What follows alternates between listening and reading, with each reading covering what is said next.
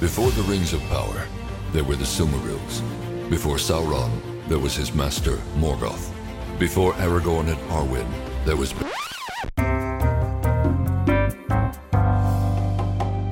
Nobody expects the Torque Inquisition. Hey everyone, welcome to what we're going to fondly call the Torque Inquisition because every so often Dan and Michael and I we get tired of each other and and we need to inject new blood. we we need to expand our circle a little bit. And so we want to we want to talk to more interesting people than us. Not oh, Michael, you're okay, but Dan, it's you know, not hard Dan's to find more interesting people than us. so, so today we have the privilege of talking with John Trent, who is, and correct me anywhere I'm wrong, John, because I don't know you outside of really this discussion that we've had, which is kind of fun because this is totally brand new for everyone, including me. But you're the editor in chief of boundingintocomics.com. Correct. Yep. For the last eight years, you've done it, I think. Is that what I saw? Uh, 2014, 2023. yeah, I think around there, 2015, 2014. Okay. Yeah, it's, right, it's, about right. And also now bounding into sports. Uh, yeah, we started that in June. That's crazy. Last year. That's a lot of writing, man. That's a lot of writing. Yeah, uh, the sports one, I'm I'm not writing as much. I'm more of like the kind of the editor, the guy who finds all the stories. I still spend most of my time on the entertainment site for the most part. Cool. Well, so so the site. So re- really, what we want to talk most about is bounding into comics because obviously, I mean, I'm a huge Steelers fan and I would love to talk NFL football, but the season's over. There's nothing much interesting to do. So, but what we do want to talk about is uh, bounding into comics, which is, you know, uh, geek culture. Right? Is that maybe the best phrase to use? Yeah, pop culture website. Sure. Yeah. Yeah. Uh, but the difference is about bounding into comics, which is great. It's not from the usual Hollywood perspective, right? You're not uh, you're not CBR.com or Deadline or any of these others, which have a certain perspective that many in maybe middle America, like me, don't really hold to, or anybody who thinks a little bit deeper on things don't hold to. Um, and that, I mean, I don't know what that comes from. I think there's probably some of your faith involved with that, maybe some of where you grew up. And so maybe what you can do to get started is kind of kind of tell us a little bit about Bounding Comics, how you got it started, um, where it came from, and um, and then we can jump into maybe some Tolkien talk too and talk about our favorite show, The Rings of Power. yes. Uh, yeah. It... So I. Hmm. I started uh, bounding into comics. I think around 2015. I was working for a company called Generation Opportunity. It was a, uh, if you know anything about like Republican politics, it was like a Koch Industries company. Um, I I was very young, opened my eyes to a lot of the stuff that was going on. Koch, like the uh, the, the Koch brothers, C O C H, right? Yeah, and K-O-C-H, so I had a lot of yeah. yeah. I had a lot of free time on my hands, and basically they weren't really letting me do any work. So I uh, started the website, and I was able to, and it was basically just me reviewing comics uh, for the first time and kind of getting into comics. And um, so if you go back, like we still have a lot of these those old reviews up on there, and you can see all my old reviews of comics, and that's all I was really doing for the most part. And then I started kind of reaching out to the publishers, and we started doing like news and stuff. And it was just mainly just publishing press releases on when new stuff was coming out. And then um, I don't know, probably around 2016, started writing opinion pieces, and I was contributing to another site called Adventures in Poor Taste, which is now called AIPT. Um, as well. So, um, and I was mainly just doing, they were just republishing my reviews basically. Okay. Uh, that I, that I'd written. And then, um, but yeah, I was doing some more opinion pieces, kind of criticizing what I was seeing and just kind of like what was going on within the comic book industry. Uh, and then uh, my at that time I kind of switched jobs as well. So I was doing another. I moved on from Generation Opportunity, and I was basically in publishing. I was working for the company I work for now called Intermarkets. And around 2018, they approached me to purchase the website and said they were going to let me run it, be in charge of it, uh, run it full time, and I decided to sell and been running full time mm-hmm. since since 2018 and that's wow. pretty much when we really kind of started uh, expanding what we were doing was really able to like kind of enact the vision i wanted for it because up until then i was i was trying to like it was really tough i was uh, working a full-time job and then trying to come home after like an hour commute and oh then oh trying to do uh, do the other site and it was it just wasn't working and I wasn't spending time enough with my wife and everything. So uh, fortunately I was able to sell it and they, they purchased it and uh, had, had our best year last year and we cover a gamut of pop culture topics. Uh, I'm probably a little bit rough on the timeline there. I probably need to get that That's down okay. pat. I think it was. I think that's pretty much how a little bit how how how it goes. It might be a lot a little bit off on the timeline though. So why did you so so why did you start it though? What was the impetus behind you wanting to start start the site? Yeah, I just Uh, wanted to- beyond just and, and uh, maybe maybe let me rephrase that a little bit beyond just the comic book reviews, but you, Oh, you it's become more. Um, I mean, I hate to just use conservative because it's not right. It's it's from a real life perspective. It's not from the, the the fake confines of Hollywood and the sheen that they put on everything. You're like, this is how real people see the kind of stuff that they put out and real reviews. So how did you get into that sort of that that perspective on the site? And, and Yeah, so was that part of the that- original goal for it?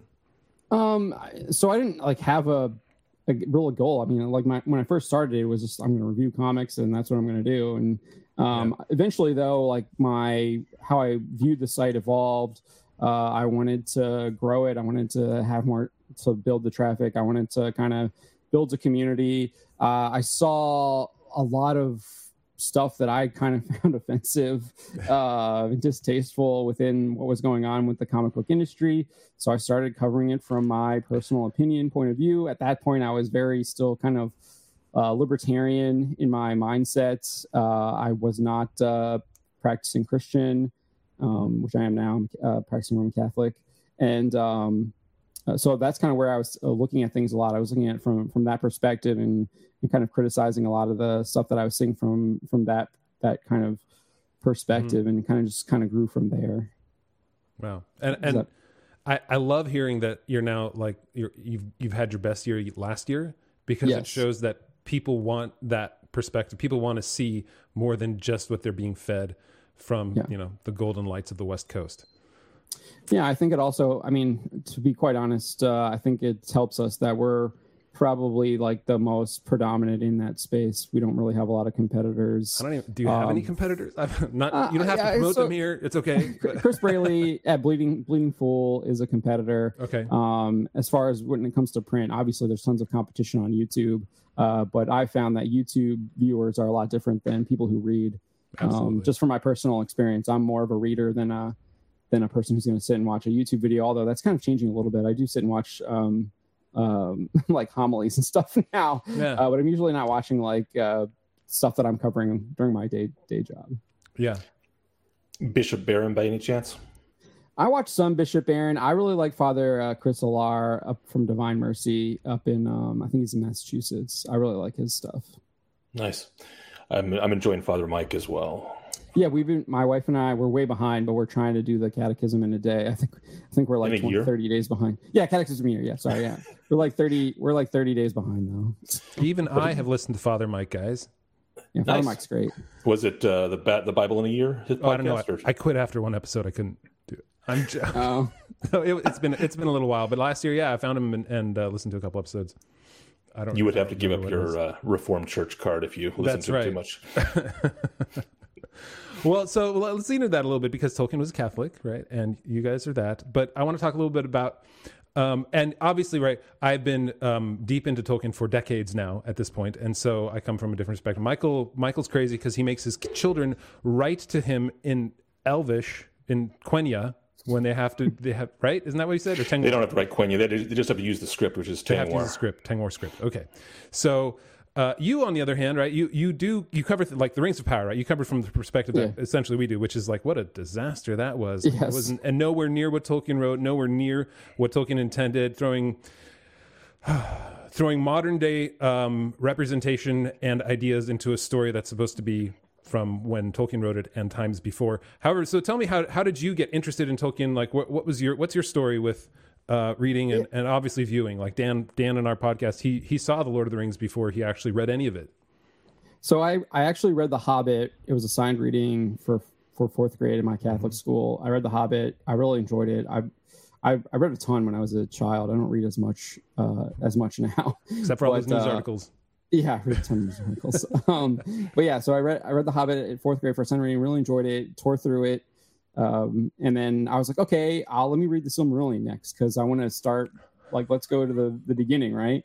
So And I'm thinking that's that like- it's going to be written similar to to The Hobbit. No, Wow. and It's like I going pretty from much Dr. Seuss to Chesterton or something. That's That's a yeah, I pretty much crashed out, and I never made it to the Lord of the Rings, the actual novels. I have them here, and I obviously like I look through them and cite them for my the articles that I write about them, and so I actually like do the research that the people at Rings of Power clearly didn't do, or if they did, they decided to completely ignore it.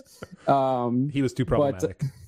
But uh, yeah, I, I watched the movies when they came out with Jackson, saw them all in theaters, love them. Um, I actually appreciate them more now than I think when I saw them Hmm. when they came out. Uh, I have the extended editions on Blu-ray. Uh, fantastic films. Uh, I do think you're right in your criticisms for them, especially with the um, scouring of the Shire. That should definitely be included It would've been uh, nice. in Peter Jackson's film. I think that's a huge um, error that he made to not include that.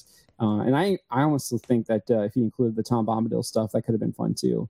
Because I I have read, I have read a number. I haven't like, I went to the chapters and like read it, Yeah. like out of not like how I'm supposed to read it, like as the narrative go. I just like went turn, went to it and like read that section, and it's it's fun, whimsical, whimsicalness, and uh, I think that that's missing uh, a little bit from Tolkien's uh, or from Jackson's uh, films. Right, and w- w- which here I'll just say real fast. Which also, if you do include Tom Bombadil in that, you don't get Aragorn giving Merry and Pippin their swords and being like, "Here, here you go. Here's some swords," which he Right. does in the films, where they actually get it from being essentially imprisoned into into this grave area they call the Barrow Downs, and uh, yeah, so I, it would have been nice.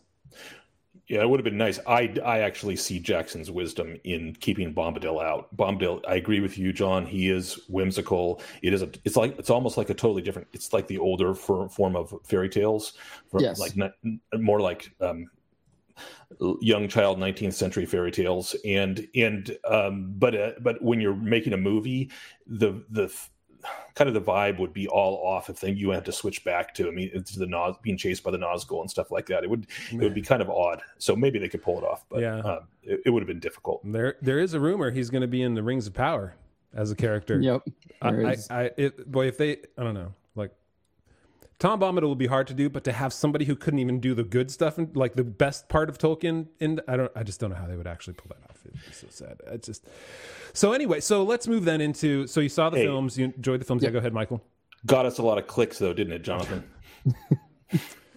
Uh, yeah, I, I, that's the the large silver lining. Although I still wish they'd never been made. It would have been far better. Which uh, which brings us though to to where we are now, which is we've all seen the Rings of Power. I think we probably all have the same perspective on it. Is that like even if you take out uh, today's sensibilities that they're trying to put into the show, it's just so badly written, right? Rocks look down, It ships is. look up. It's just poor writing, you know.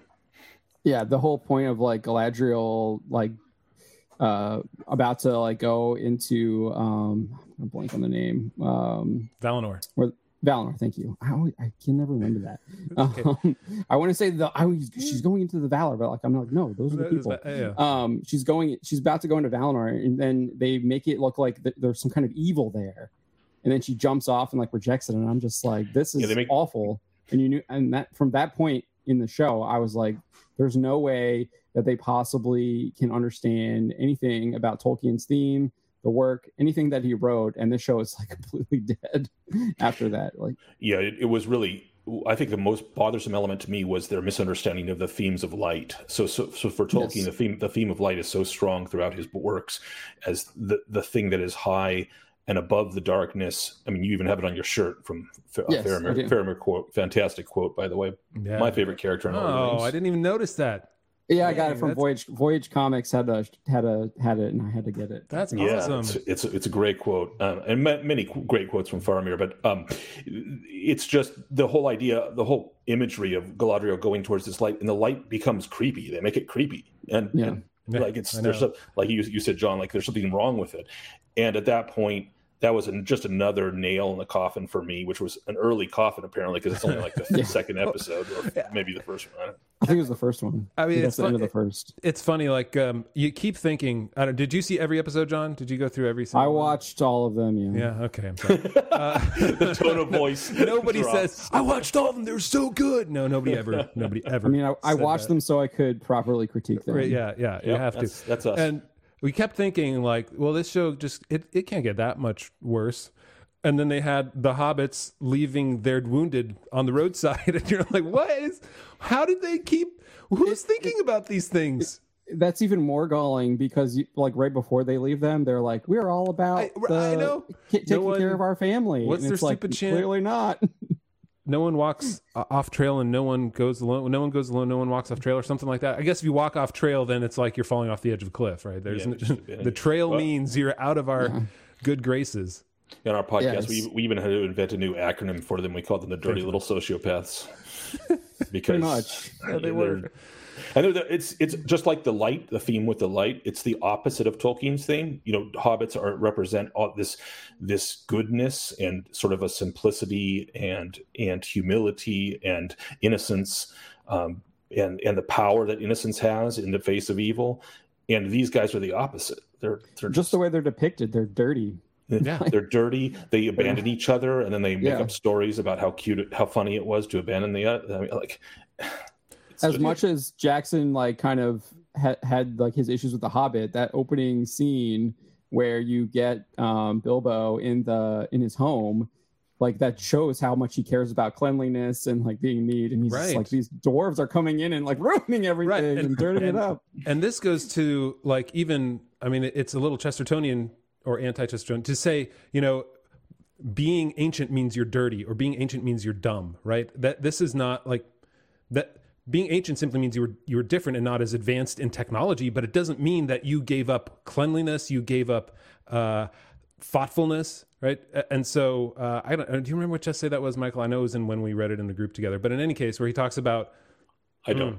anyway this is yeah chesterton. But uh it's they and that but that goes to the writers right? How they don't understand anything. And that makes me scared a little bit about what's coming up with the warner brothers because we just learned you know last week that they're getting they got the rights to the movies to the theaters everything except tv essentially for the lord And of we the have a question for you at We the end about that, but but but that is fascinating to me, which is will they learn from the backlash against Amazon? Will they learn from the poor writing? Is there someone somewhere inside of Warner Brothers to be like, hmm, maybe we should go a different direction and and go more Jacksonian on on the uh, on the treatment of the the remakes of the stories?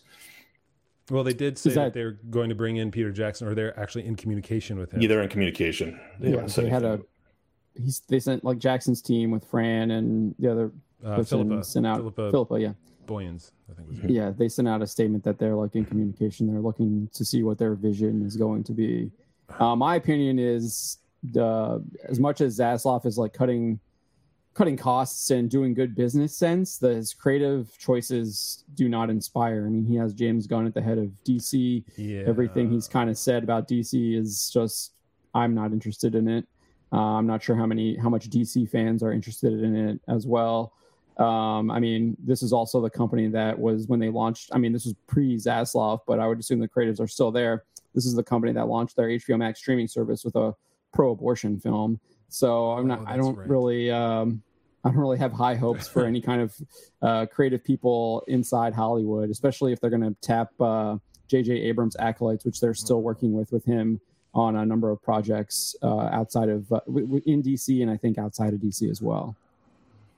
That's my opinion. My, my, maybe they'll surprise me. They're, The like, silence is just you- such disappointment right if you stay i mean the source material is there we know it's great we know it's good we know this stuff can be adapted properly jackson does prove that but it's, Yeah. and but we also know that it can be adapted absolutely horrendously rings of power is proof of that as well Which and the one thing I almost never say anything nice about Rings of Power, but the one thing I will say about that is there is an interesting angle on the Rings of Power series, which it doesn't excuse the just abysmal writing, pure and simple. But from a Tolkien perspective, they were in a little bit of a bind in one sense because if they utilized Silmarillion, my understanding from a legal perspective is if they utilized, they couldn't legally utilize the stuff that's just in the Silmarillion isn't it wasn't in the appendices That's of right. Lord of the Rings, and so if you made a world and showed a world which was too much like the Silmarillion, you're opening yourself up for legal action, and so so.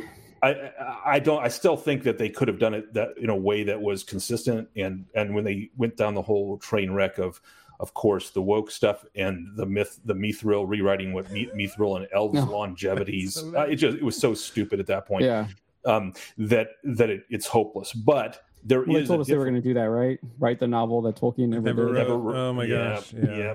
Yeah, it's like the midi chlorian moment of the show when they introduced uh, Mithril and the right. lightning and the Balrog and the elf and oh my gosh. It was bad. I, It was it's, it's I, the midi chlorian stuff. When you actually get Lucas to talk about it, it makes sense. Really? Um, he doesn't explain it very well through the film, though, No. with uh, what Qui Gon does. right. But he does kind of like break it down, and it does kind of make sense when he actually explains it in interviews. And do you say, do you think it makes sense in the? See, one of the things, the problems that I had, and I was never really, a, I mean, I loved the original Star Wars trilogy, but I was never a Star Wars nerd. Um, and so when, but when I saw the episode one, I thought to myself, this doesn't jive with the way the Force is being. I mean, what we're doing is we're coming up with um, a materialist way of explaining the Force versus a spiritual way, which is what the Force had been in the in the in the first three movies. And so, so for me, that that was where the disconnect was. Yeah, I I get that. I also with the way Lucas, and I think that's how a lot of people took that from episode one. Like I said, he, he doesn't. I don't think that episode one explains that very well. When Lucas talks about it in interviews, he talks about the midi chlorians being almost like this conduit where the Force uses the midi chlorians to like communicate. So you still have that like spiritual nature, but Hmm. he's trying to connect it to this like physical um entity within like your blood or whatever as well. yeah. Interesting. It's kind of so like which which also kind of contradicts what he talks about with the force where you can like train it and grow stronger um so it's like if it's actually like a material thing though can you really grow stronger like unless you're taking it from someone else which it I- looks like what they're trying to do in the mandalorian I, I think uh, you know. you- Well, this is now going back. All man, this is going back to '99. But uh, I, I think that I think he just got too specific with midichlorians. If he would have left it Yeah. a little bit more wide open about like I agree. n- not the no, don't give us a count to say, oh, he's we see him high in midichlorians. This could mean that he's a great, and leave it a little bit more of a question rather than a definitive scientific empirical answer. But that's uh, whatever. whatever. Yeah, Uh, yeah, yeah. Anyway. Warner Brothers. So so I learned today. I think I learned. I saw today that there's news that that uh, Warner Brothers, based on their contract, is not allowed to do anything similar to what the Amazon Rings of Power show is doing. okay i, I haven't seen that I saw, Oh. mm, I saw one one of the uh, couple of the different uh, Tolkien Lord of the Rings uh, Twitter accounts posted that as news. Can't remember who. Um, maybe I can find it. However, so it, but if that's true, true or not, right? I mean, here's the thing: they would be kind of dumb to do that right now because one, they're setting themselves up right away to compare to that. But maybe that bar is so low that Yeah. maybe that's what they should do. Right. But here's the, here's the thing. I mean, you never got through the Silmarillion. If you do ever, John, like re, i've read a bunch of it though Okay, It- it- there's a the audio book by uh, that's read by Martin Shaw. Michael has some problems with the pronunciation, which is correct, but it's done really well. It's done really well. I really that's how I got through because I Mm-hmm. like you. I couldn't read it. I couldn't read through it either. I tried when I was in high school. Uh, I am i mean i was not, trying to do it as a elementary school kid Oh, yeah.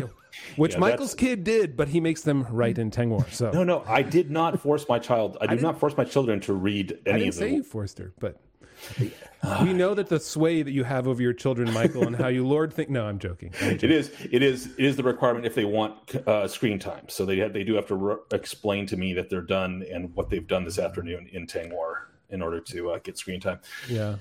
But, yeah. uh, See, but yeah, I do have a daughter who's who is a total. I mean, she's read the Silmarillion six times already, and she's Oh, wow. 15 years more old. than me. So Impressive. so she's a she's a, a, a complete nerd. And i think uh, once you get past the first stage stuff it reads pretty well um but that was my issue i could i had trouble getting past a lot of the creation um origins well, and it's a it's a, just a different kind of literature, right? So the Hobbit Yeah. is a is a fairy tale, and and the and the the first part, the Ainulindale, is a um, basically it's the mythology. You're just you're just Right. being given It's the creation go- story. right. It's Mhm. creation, and it's the the the gods with a small g of Middle Earth, um, the Valar and the Maiar, and and you're telling it about the beginning of the world, and that's just a different kind of thing. Yeah. right Yeah, I had and it's trouble fun. with that. Like, I like I, readily yeah. admit that. Yeah, no, you're like not, I mean, here's the thing: is you're not alone. A lot of people will be like, "Ooh, I'll read through the Lord, the Silmarillion now." After reading Lord of the Rings, they get to, and they're like, "What in the?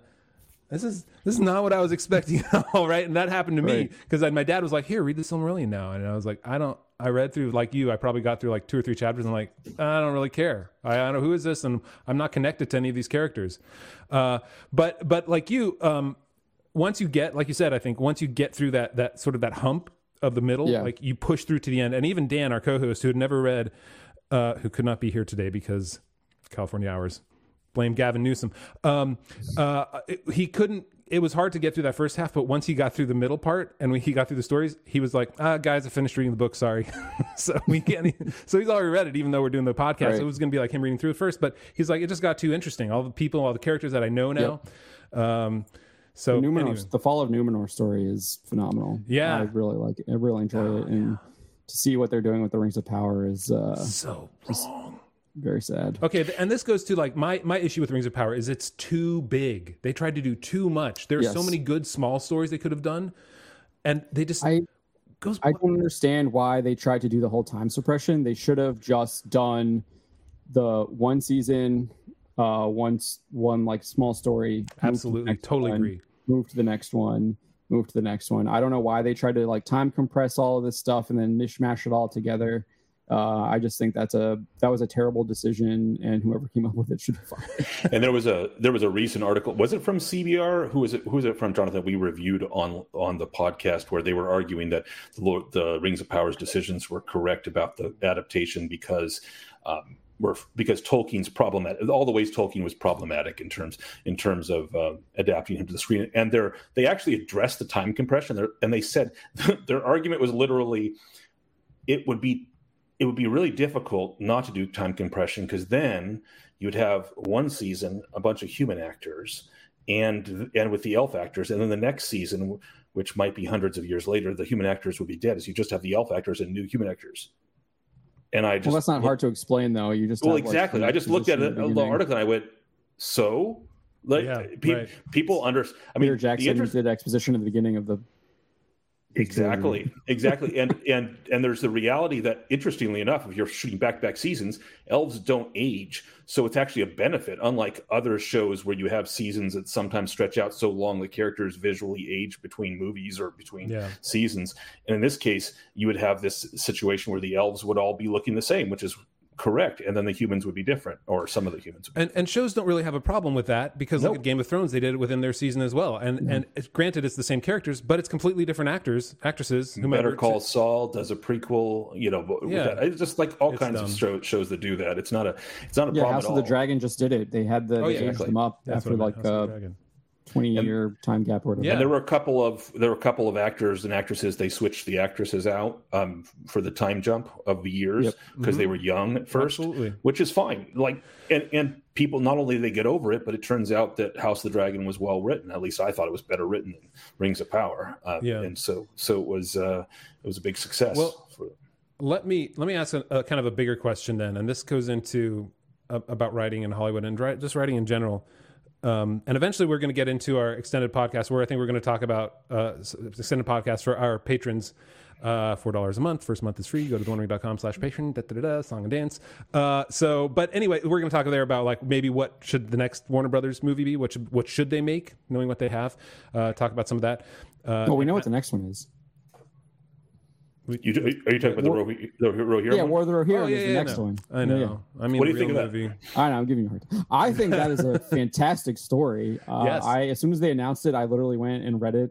In Yeah. my Oh, book. yeah. Uh, and it's Helm an awesome Hammerhand, man. story, and it it plays very. w- It's like Tolkien was doing shonen before the Japanese came up with it. before it's like introduced to America, because Helm That's Hammerhand is literally excellent. like a shonen warrior. So the fact that That's they're doing it as an anime, I think, is really cool, or anime inspired, is I think plays really well. Especially like I can't wait to see like this haggard like dad full of grief and sorrow just going out blowing his hammer and instilling fear in the um Dun- Dunleddens i'm probably saying their name wrong um and just going in and just like just one one man wrecking crew like destroying them in the middle of like a deep winter It's going to be exactly Um, what Rings of Power should have been, which is a smaller Yeah. story with characters we Yes. care about.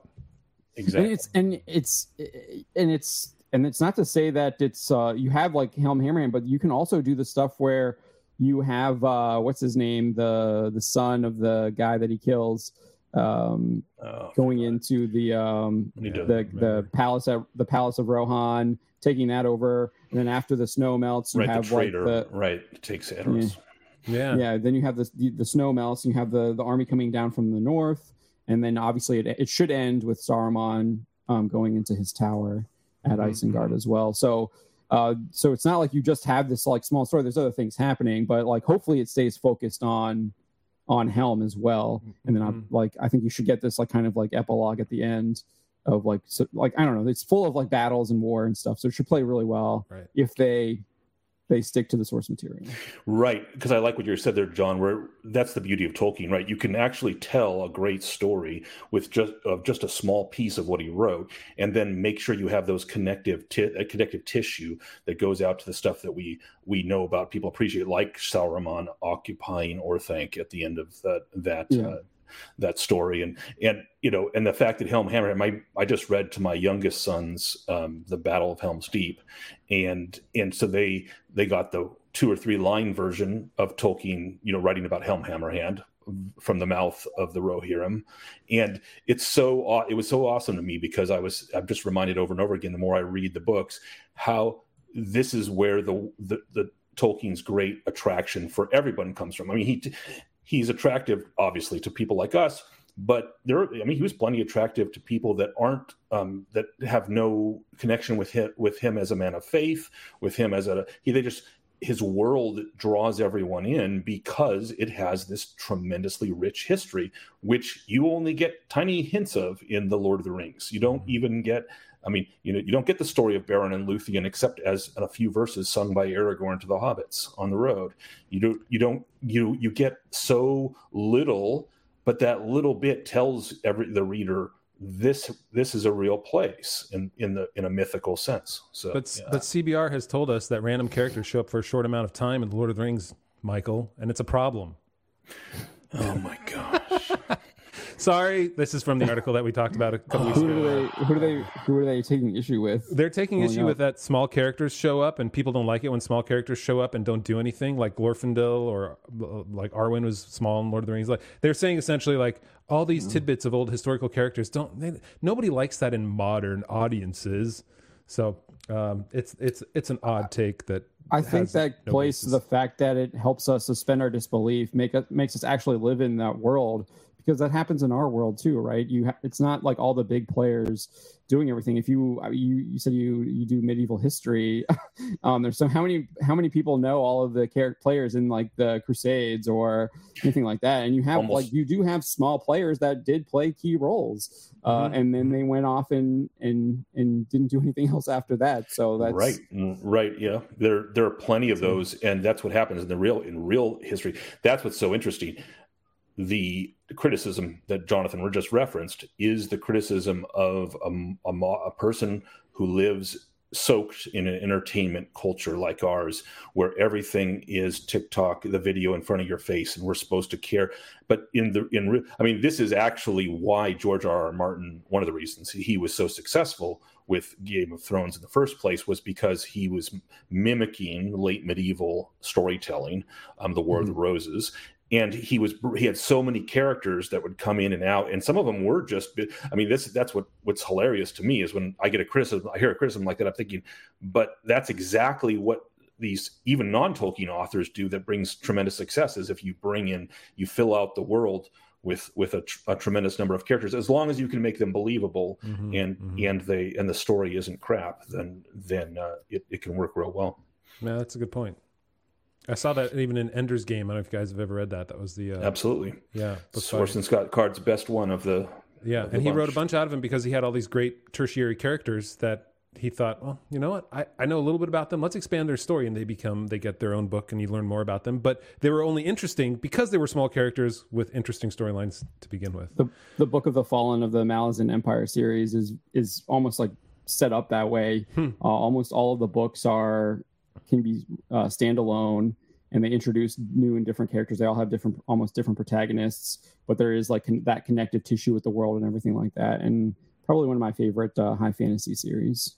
nice that I've. Yeah, that'd be great. Well, I so we really got off on a tangent, but my question like 10 minutes ago, geez, guys, this always happens in our podcast. It was was this. So um, I've, I don't know if you guys, I've, I've, I watched the first two episodes of Picard that came out. Okay, Um, the first two seasons it's of, more than me of Picard were utter, absolute trash. They were the worst Star Trek ever. Uh, that's what I've heard. I, I mean, I Discovery. watched the first one when it was on YouTube for free. Oh yeah, right. that's me too. It's a good thing you didn't spend any money on it. Let me just say. Um, but so so they're they're they're they're poorly told. Um, nobody cares about the characters. Picard is a shell of himself. Uh, Literally. literally because he became an android essentially um but in season three I, I don't i don't know what changed like i, would- I would love to know They got what- a new showrunner. I uh, they got a new showrunner but i want to know how, how that happened right because what it does is like the first two episodes were amazing they were so good they were so well done the the, Wait, Characters are you saying made the, sense. the first two episodes of the season first three? two episodes season of three. season three. Yeah, Really? they are Okay. very well done. And All right. I mean, you can go to to to the biggest critics right now. Like if I, uh, you know, a critical drinker, Nerdrotic, those guys who are like Dave clearly Cohen, they make their yeah. money on. on they make. I hate to say that, but right, they make their money calling out the crap in Hollywood. Um, and, you, and nobody was expecting this. So how did that happen? And because here, let me let me set it up a little bit differently. Because now I think you you have so many bad writers in Hollywood. Nobody knows how to write well anymore. And I was talking with my brother about this the other day uh, about how when we went back to episodic TV, writers were forced to write short stories. They had to have a beginning, middle, and end in 45 minutes, right? And you had to set up character. Every word was important. Every phrase was important. Every interaction had to mean something. And now you have writers that have 8, 10, 14 episodes to create a story that is one story, which probably could have been told in a two episode arc and, you know, next Pacing generation. is like Yeah. super drawn out. It's so boring because they don't know how to write well anymore. And so that's my concern moving forward with I think it's a twofold issue too, because I think a lot of times, I mean, James Gunn even said this. For as much as I criticize James Gunn, he made this comment when he was he announced his Chapter One um, plan for the DCU. He basically says that there are studios out there they don't even have their scripts finished when they're going into production, so they're just doing it on the fly and trying to put it together while they're shooting. Yeah. So how, how does that happen? How, That happened I with The just, I don't understand. What kind of business is You know what it this? is? It's because the, bus- They- the, the, the well, go ahead, John. Go ahead. Yeah, so you might be thinking the same here, but I think it has a lot to do with uh, they got a studio deadline. Investors wanted out at a certain point, and the studios have made a promise they need to get their get that money back, and um, whether or not it's actually up to the quality that they expected, be damned, and Right. and they Well, just got to go out and do it. And so, uh, a specific example of that that we were all familiar with because of The Hobbit that Peter Jackson made. Guillermo del Toro was originally slated to direct The Hobbit, and he spent a year, two years in pre-production on it. He decided not to do it anymore because it was going to take too much of his time, I think, something like that, and he wanted to do other things that were his own rather than Tolkien stories.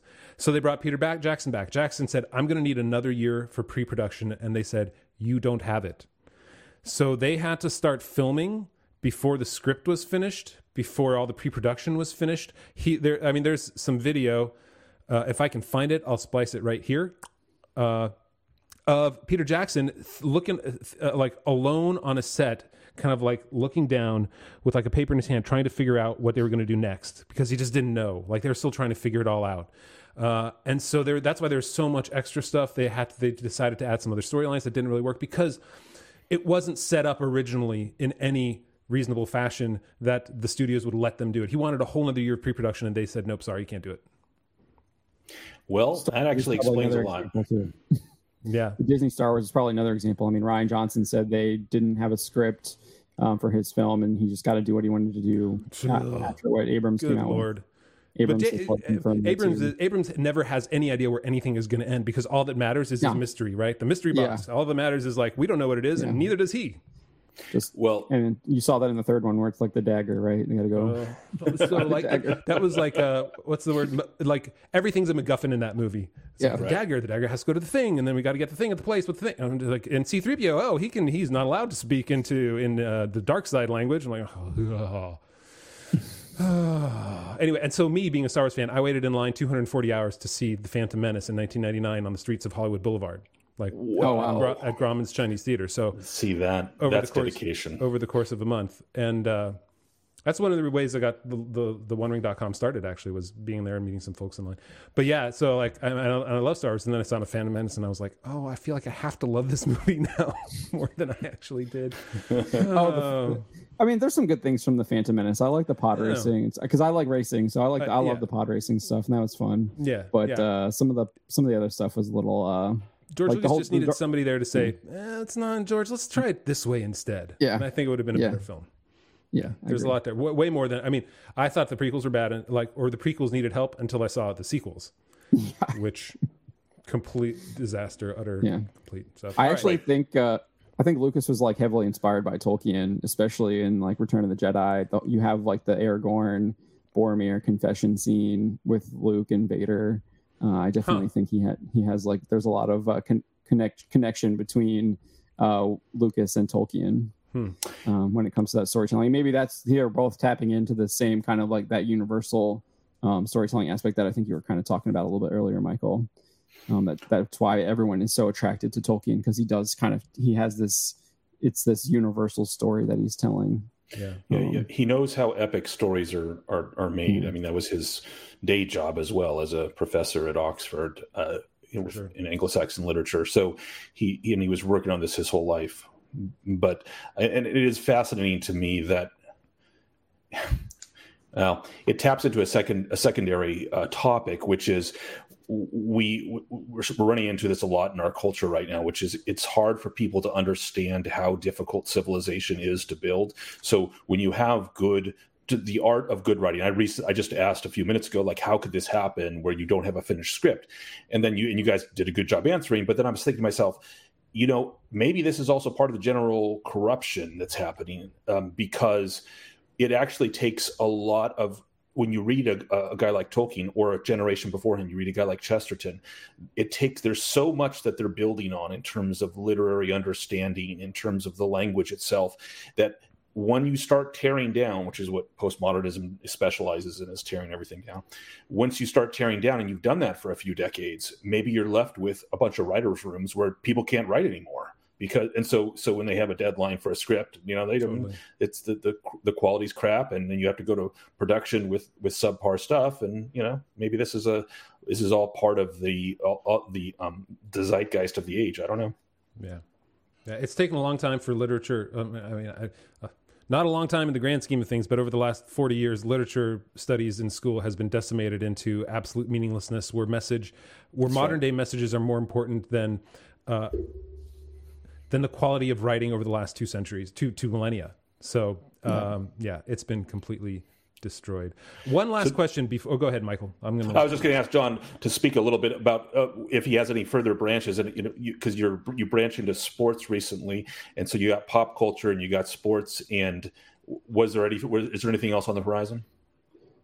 Uh, we I have a YouTube channel that I'm trying to do. I do a show uh, Monday, Tuesdays, Thursdays uh, at 2 p.m. called Bounding Beyond, just kind of talking about pop culture stuff. That's the Bounding into Comics YouTube channel, and then we have our Black Pill stream where we black pill you on how terrible entertainment is um, today um, from at 9 p.m. on Wednesdays.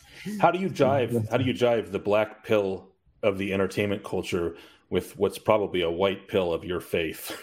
Yeah. yes, yeah. So I don't because actually uh, think let me it's just that. say, like you are Okay. you you have no qualms about putting your faith into your articles, and I love that because it's real, right? Yeah, So, I've- yeah. Talk about that. I've- Yeah, so I started doing that um, when I was like reverted. I had a reversion a couple years ago after my grandfather passed away.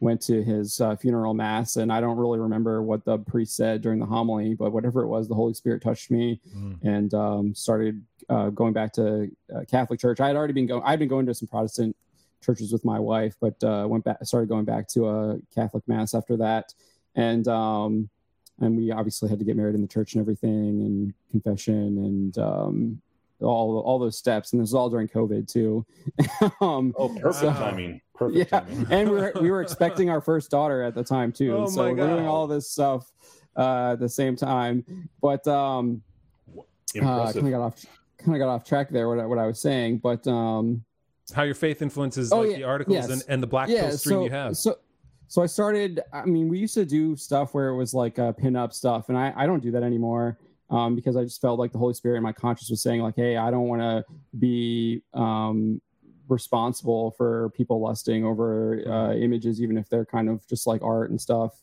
um especially if it's like exaggerated stuff and it's not just trying to highlight the beauty of the art that they're making. So we really rolled back on that stuff and then uh, more recently i've actually just kind of been um I, I like I cite the Catechism all the time. I cite uh, I cite uh, Pope John Paul II now.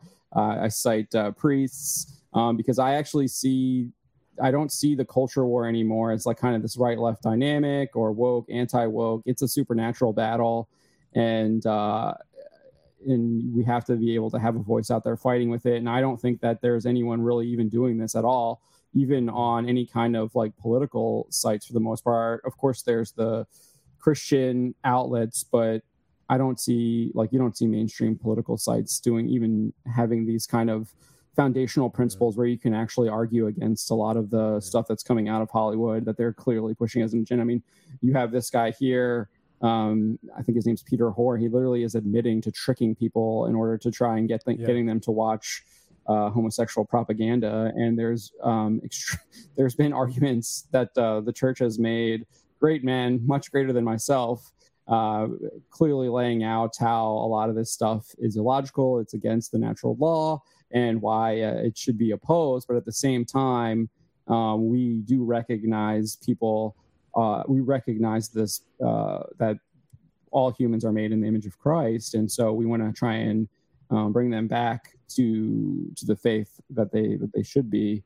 Um, yeah. So uh, try and I do try and put that in, but at the same time, I think at this point in our culture, we there's like people don't even recognize that sin exists, and so I'm of the opinion that um, I'm not I not might not be the best messenger to work with you on being as compassionate as maybe what I should be, but it's more about, uh, hey, sin is wrong. Yeah. You should stop doing that. And maybe hey, someone else might be able to be the person who's like, right. Be, be a little bit more like, here, Dude. this is how you be a little bit, work on that, I guess. I'm struggling for the word for that. God but. uses everyone, man. It doesn't matter, right? We yeah. are, we are just called to speak truth, speak love.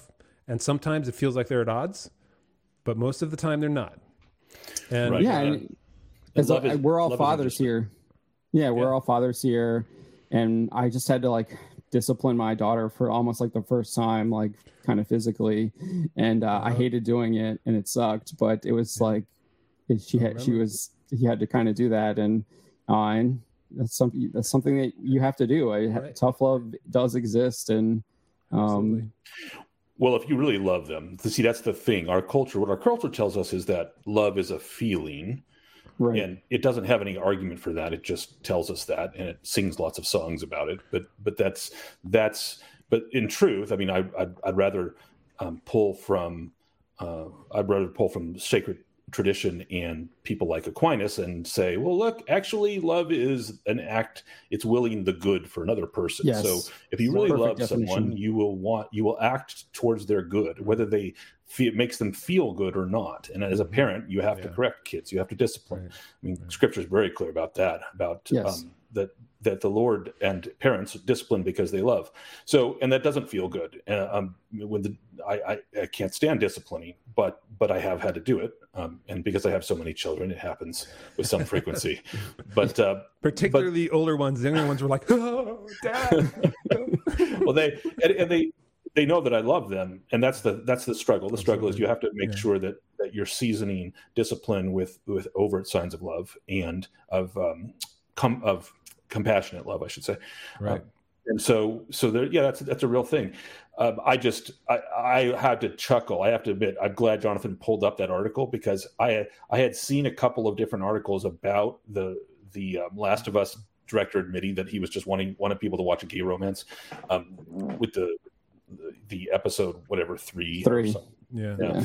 Um, but I had never seen one that managed to shoehorn in the definition of the complementarity of the sexes according to uh, Catholic social teaching, and so that was fantastic. I laughed when I saw that.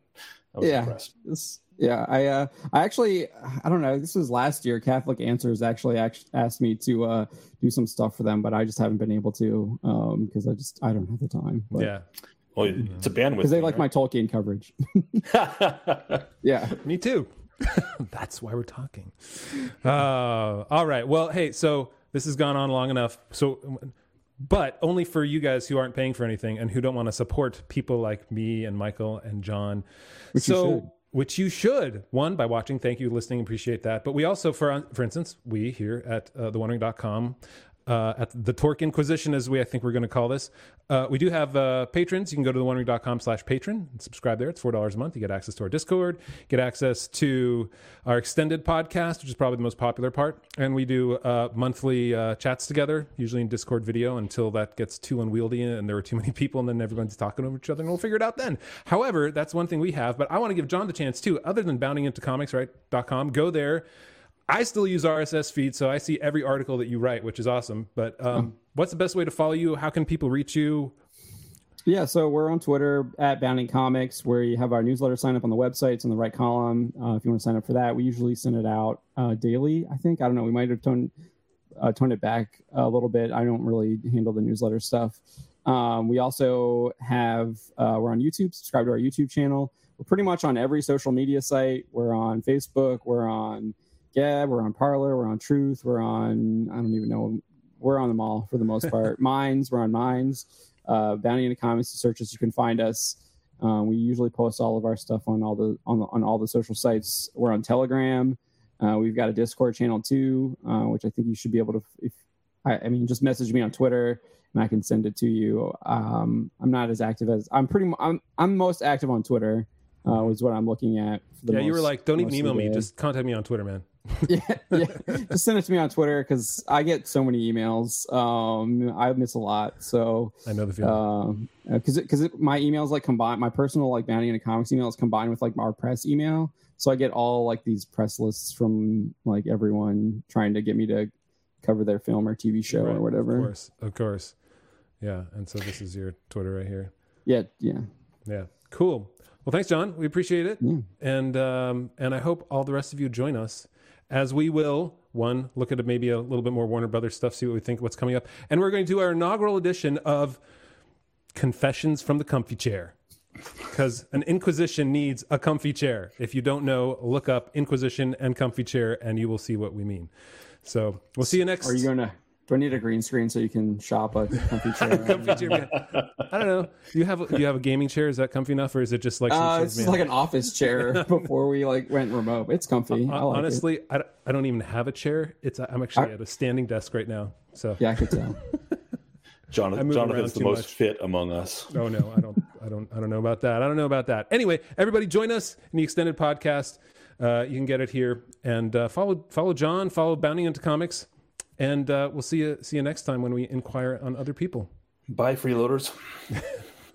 Again, you're so mean, Michael.